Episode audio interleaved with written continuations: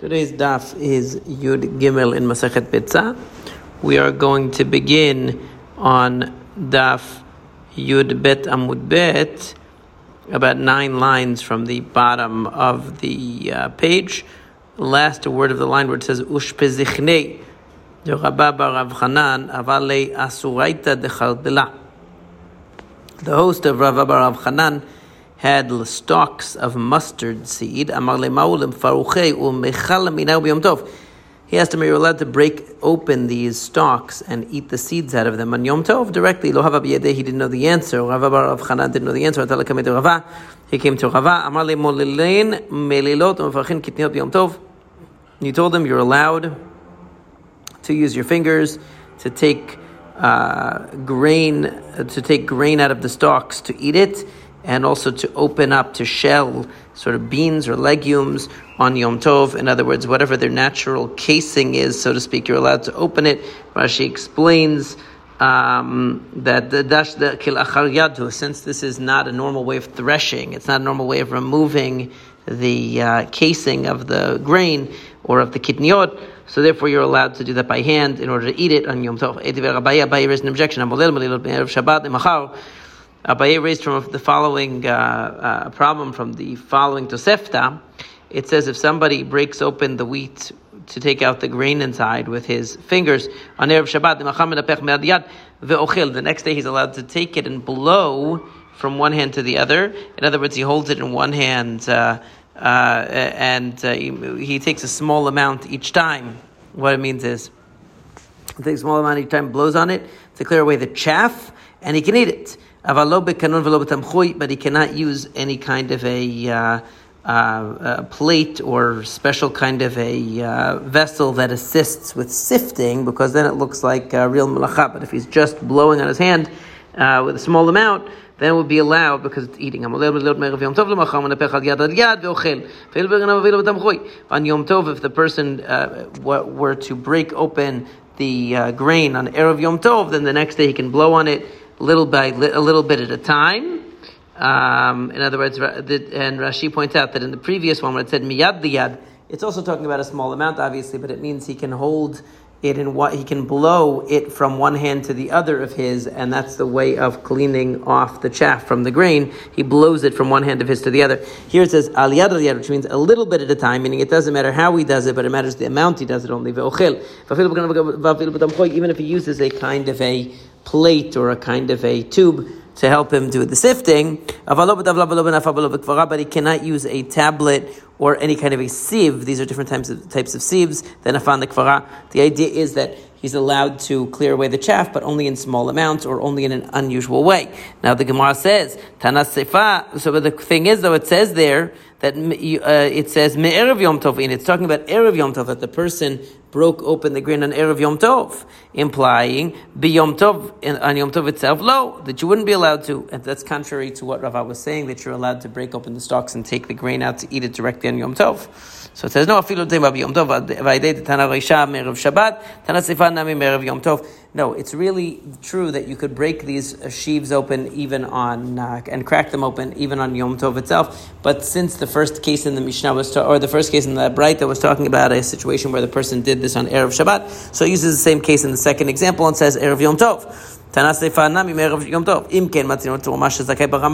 one problem, that if you're allowed to actually crack open grain and start eating it on Yom Tov, crack it out of its sheaves and start eating it on Yom Tov, so that means you're going to have an obligation of Trumah. And, and if you're going to have an obligation of taking Trumah in order to eat it, that means you must be allowed to separate the Trumah, because we wouldn't allow you to eat the snack without taking proper Trumah on it. So that must mean that you're allowed to separate Trumah on Yom Tov. And normally we say you can't. Utnan, and we learned in a Mishnah, in the machloket between Beit Hillel and Beit Shammai above that we learned on this Amud, uh, they, they had that very point. They they both agreed upon the point that you can't separate Tuma and Yom Tov or Shabbat. So how could it be that the implication is here that you can take these sheaves of grain and eat the grain out of them, even though you're not separating Truma? Or and the implication is that you could separate Truma, because how could you be allowed to eat it without separating Truma? The answer is Lakashia, Harabi Rabbi Yossi Rabbi Yehudan.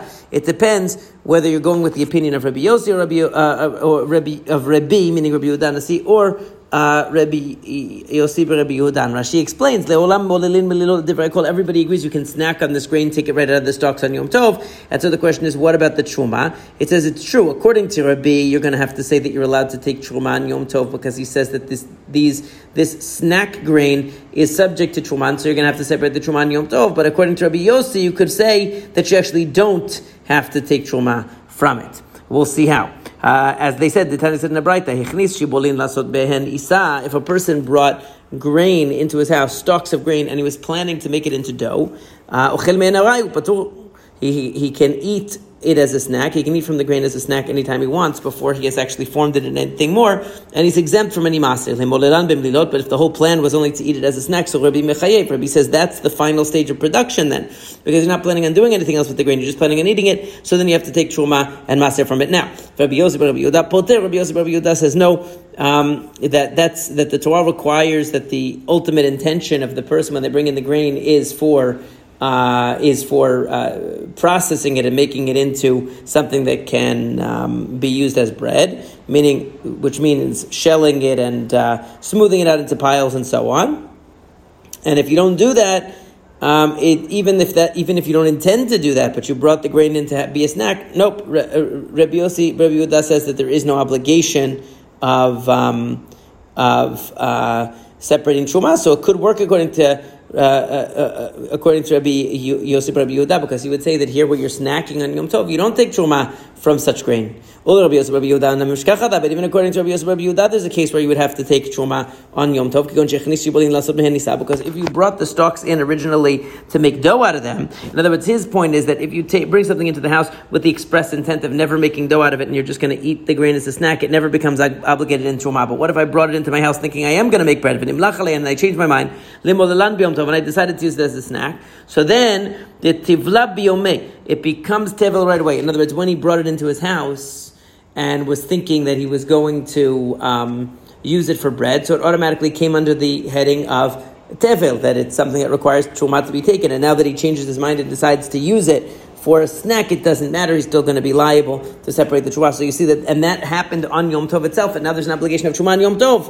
Elamai truma rov truma. Rather, what we mean when we say there's no taking of truma on Yom Tov is most of the time there's no taking it. But it could be that a situation would emerge, would arise on Yom Tov, where a person goes to take a snack from something which creates an obligation of truma, and he has to separate the truma even on Yom Tov. Amar Rabbi Abai says machloket b'shibolin. This old machloket between Rabbi Yossi and Rabbi and and Rabbi about bringing things in for the purpose of snacking is only when you're talking about sheaves of grain. But according to everybody, if you bring in beans or legumes, everyone agrees that since that's not what you make, you don't make bread out of those, so once you bring them in, even though you're planning on only snacking on them, it becomes tevel and it requires truma to be separated, even if though you're not planning on taking it any further in the processing. Here's the support for that. We learned that if a person has Um, bundles of Tiltan of fenugreek shel tevel that has not had truma separated from it, he should crush this fenugreek, and what he does is he tries to calculate how much seed there was in there and make sure that he separates enough seed from the fenugreek to count towards the seed that he's going to use as truma on the on the seed that he's going to use, but he doesn't have to calculate against the branch of the fenugreek, only against the seeds inside. He has to make sure there's enough truma to represent those seeds inside. So my love, Rabbi Yosef Rabbi Yehuda, he isn't this Rabbi Yosef Rabbi Yehuda's opinion, because he's the one who says that when it comes to grain, if you brought it into the house and you had the intention of using it as a snack and not ever using it as bread, it doesn't become tevel. But the implication is with beans or with legumes, it will become tevel. I said, no, Rebihi. Nope, it's actually Rebi. Rebihi, Ma'ikriya Tiltan, afilu shibolin nami. But if it's really Rebi, so then why does it mention Tiltan? Why does it mention the case of fenugreek? Because according to Rebi, even if you bring regular grain into the house and you intend for it to be a snack forever, to eat it the way it is and not to process it any further, it becomes obligated in Truma. So why would that be any different? Why would you have to mention fenugreek? That seems like a remote case for Rebi to mention. When Elamai, Rabbi Yosef Rabbi Yehuda, it must be Rabbi Yosef Rabbi Yehuda. Lashmeinan sha'arut b'nei kitniyot. We still have a question on Rabbi Yosef Rabbi Yehuda, which is why doesn't he mention every other type of bean? If the only case where she says where grain that is designated for a snack food and not for processing doesn't become subject to truma is uh, is actually uh, grain, is shibolim, so then why doesn't he mention any other kind of bean? Why only tiltan? Why only the fenugreek? V'kosha kein tiltan, right? It would certainly include tiltan. Ela tiltan, it's vichalei, salgadata chabina. Huil v'tameto yoshave, nifroshna me'aitzo. The chidush is that, yes, really he holds that unlike shibolim, unlike stalks of grain, when it comes to beans or legumes, when you bring them in the house to eat them as they are, they automatically become su- uh, subject to Trumah at that state, and you don't have to first pile them and smooth out the pile and so on like you would with grain. Okay? But here, tiltan, fenugreek is a special case because since the taste of the seed and the taste of the branch is the same, you might think that you have to separate enough Trumah to represent not only the seeds but also the branch. And that's why Kamash Malanda comes to tell you you don't.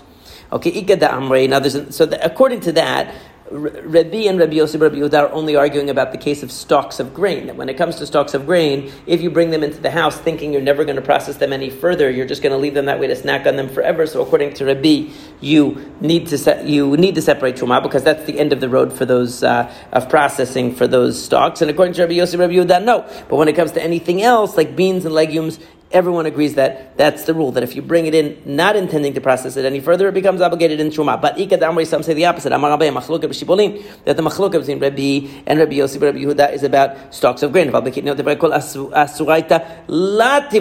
Now, according to this, the opposite, that they argue about grain stalks. But when it comes to beans and legumes, everybody agrees that it doesn't become subject to Trumah. In other words, that if you bring it in with the intent that you're not going to process those beans, you're not going to process those legumes, you're not going to smooth them out in a pile and so on, the way that you do with other kinds of grains, then you are not going to create an obligation of Trumah according to anybody, even according to Rabbi. So now the Gemara asks, make the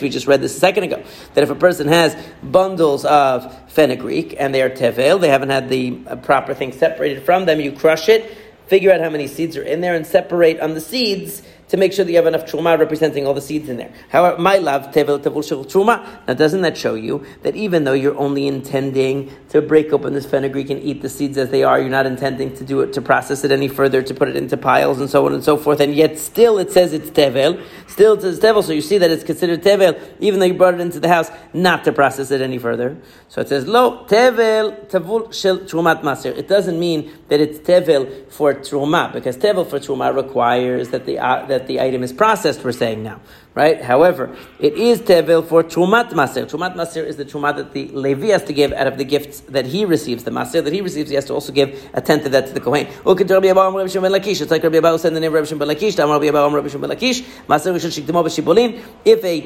Levi comes and he comes before the Kohen and he says, I know that I'm supposed to wait for the Kohen to take and then I'm supposed to take my ten percent, but I want more, so I'm coming early and please give me my ten percent. And he takes the ten percent b'shibolim. He takes it in the form of stalks of grain, not processed grain. Shemo tovlo Terumat Ma'aser. The minute he takes it, it becomes considered uh, uh, tevel for Uh, giving the Terumat Ma'aser. In other words, it's tevel that he's not allowed to eat until he separates the Terumat Ma'aser, until he separates the part for the Kohen from it. Why? Because since that, even though normally he would receive it processed grain, if he would receive processed grain, he wouldn't receive shibolim, he wouldn't receive stalks and uh, take them like that. But since he did, and that was considered as Ma'aser, so therefore it automatically becomes tevel and demands of him that he separate Trumah for the Kohen. Whereas normally um, he would receive it in a processed state, and then it would of course have the obligation of Terumat Ma'aser. Here it's a chidush because even in its unprocessed state, since he, he received it in its unprocessed state, he also uh, it also becomes obligated in Trumah in its unprocessed state. Kotesh lamali. Why does he have to crush it?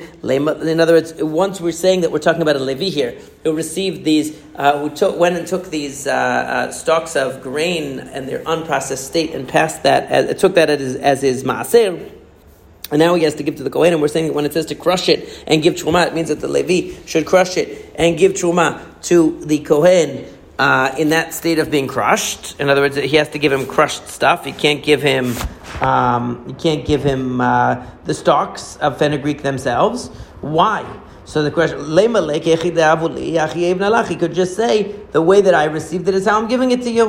In other words, I went and took the fenugreek before it was processed. So I'm giving you fenugreek before it was processed. Why does he have to crush it and make it nice and all that for the Kohen? So it says the answer is a penalty because he went ahead of the Kohen to take his portion. In other words, we're talking about a Levi who went ahead of the Kohen, took the Maser before the Trumah was taken, and therefore we make it harder for him when we say he has to give the best to the Kohen. He can't just give what he got.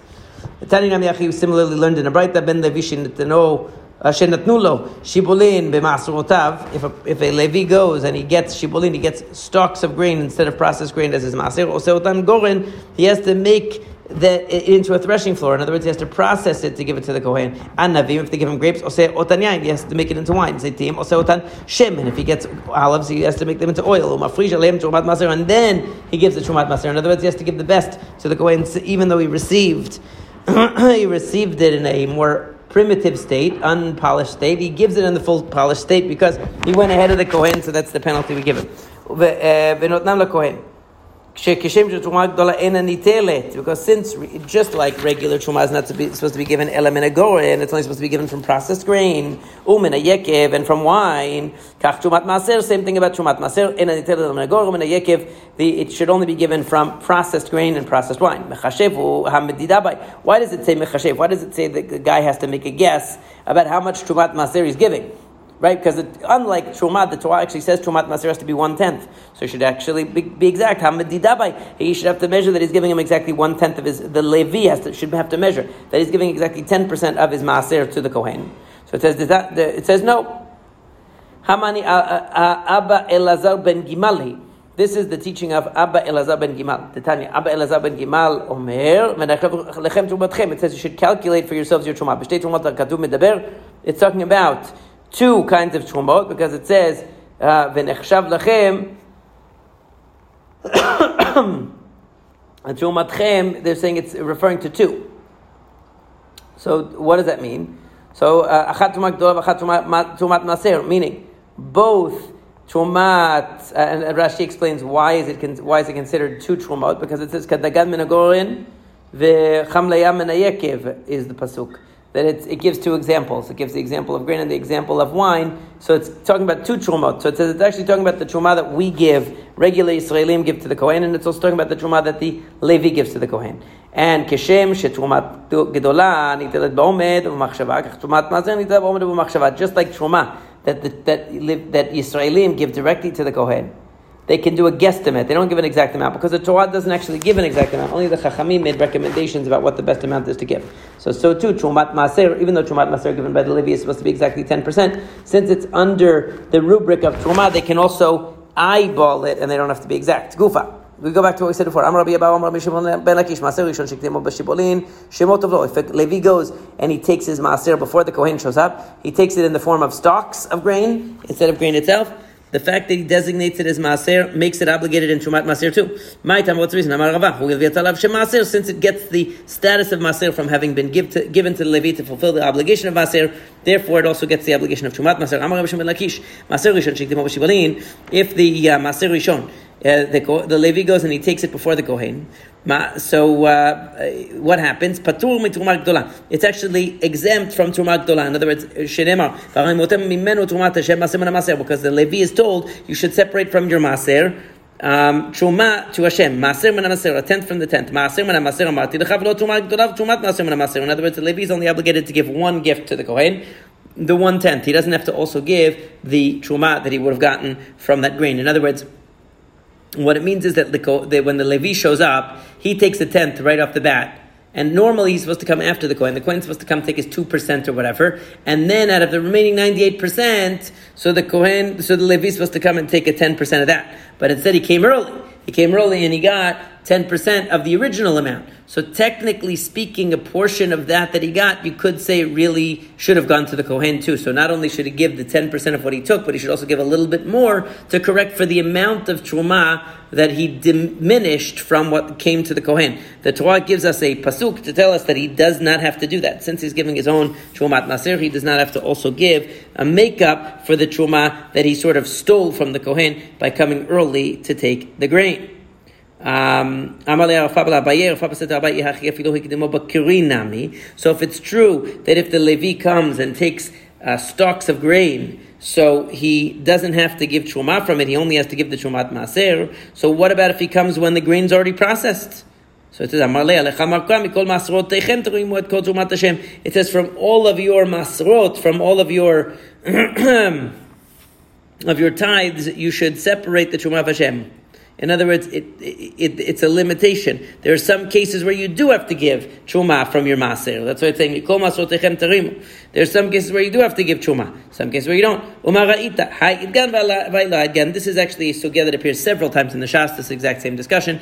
Basically, the logic is like this. When does the obligation of Trumah actually take place? When the grain is fully processed and in the pile. So if the Levi shows up, even if it's before the Kohen, if the grain is already in the pile, so that means that whatever the two percent that goes to the Kohen has already been designated, and whatever should go to the Levi has already been designated. So if he takes too much, he has to make up for the amount that he took away from the Kohen, because when he takes the ten percent away, now the Kohen shows up and takes his two percent, he's taking it up less. But the obligation was already fixed when the grain was put in a pile, and now the Levi has messed it up, so he has to make up for it. But if the Levi shows up when it's still b'shibolim, when it's still in stocks, there's no obligation of Trumah yet, the calculation hasn't been made yet, he's taking that ten percent away before the obligation of Trumah ever came into being on this grain, and so therefore by the time the obligation comes into being, the amount is already diminished and the Levi is already out of the picture, so he doesn't have to make up for that loss to the Kohen.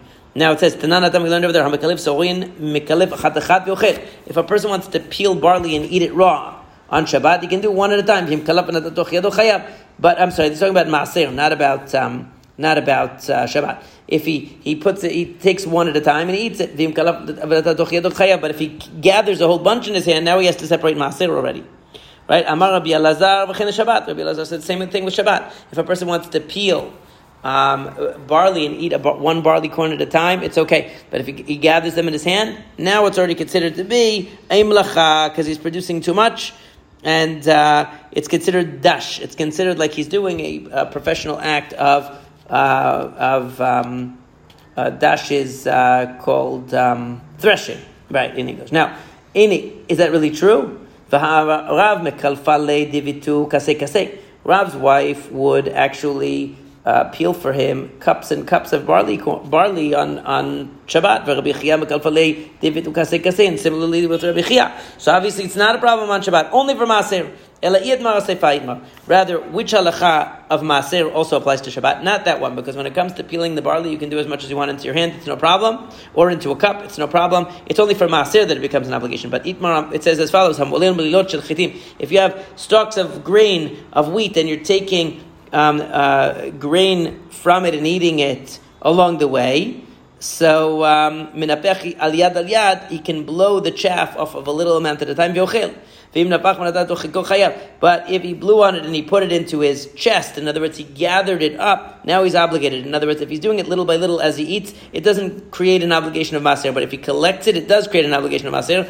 And now, Amar Rabbi Elazar v'chein Shabbat. Here, Rabbi Elazar said that applies to Shabbat too.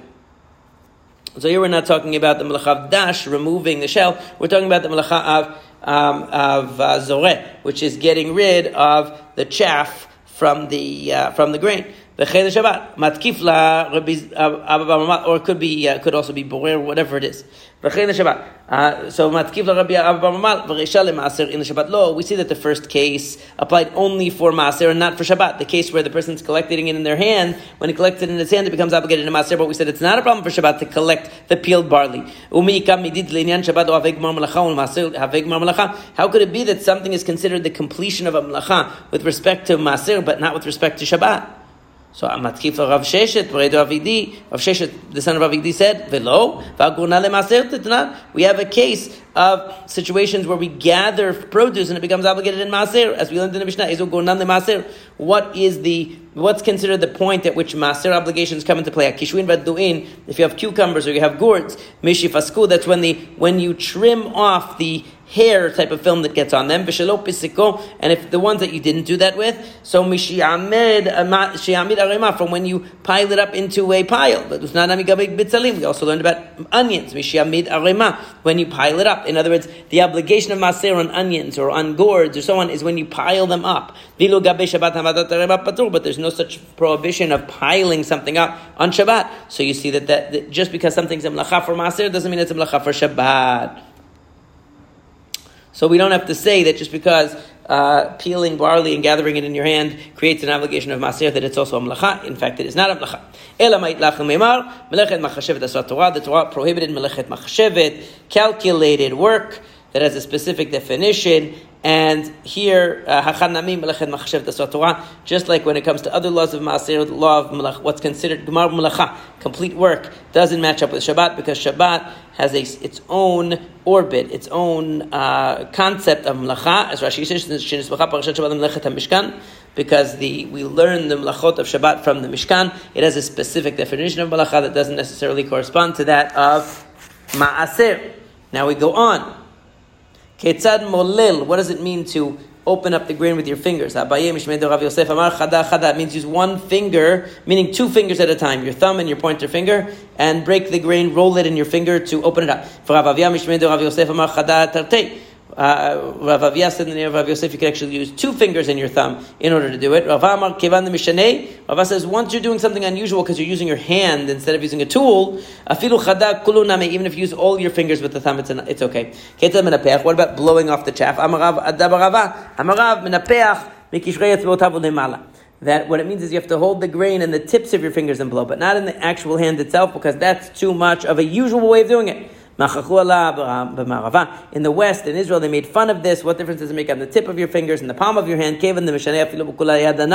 Once you're already changing from the normal way and you're using your hand to blow the chaff instead of using a tool of some sort or throwing it up in the wind and letting the uh, grain fall and the chaff dissipate, whatever you might do, uh, you're doing it in an unusual way. What difference does it make how many fingers you use? Rather, what Rabbi Elazar said is you can use one hand and all of your strength. In other words, hold it in one hand and blow with all of your strength in order to get the chaff off, and that's acceptable on Shabbat. And um, Be'ezrat Hashem, we will continue with the next Mishnah tomorrow.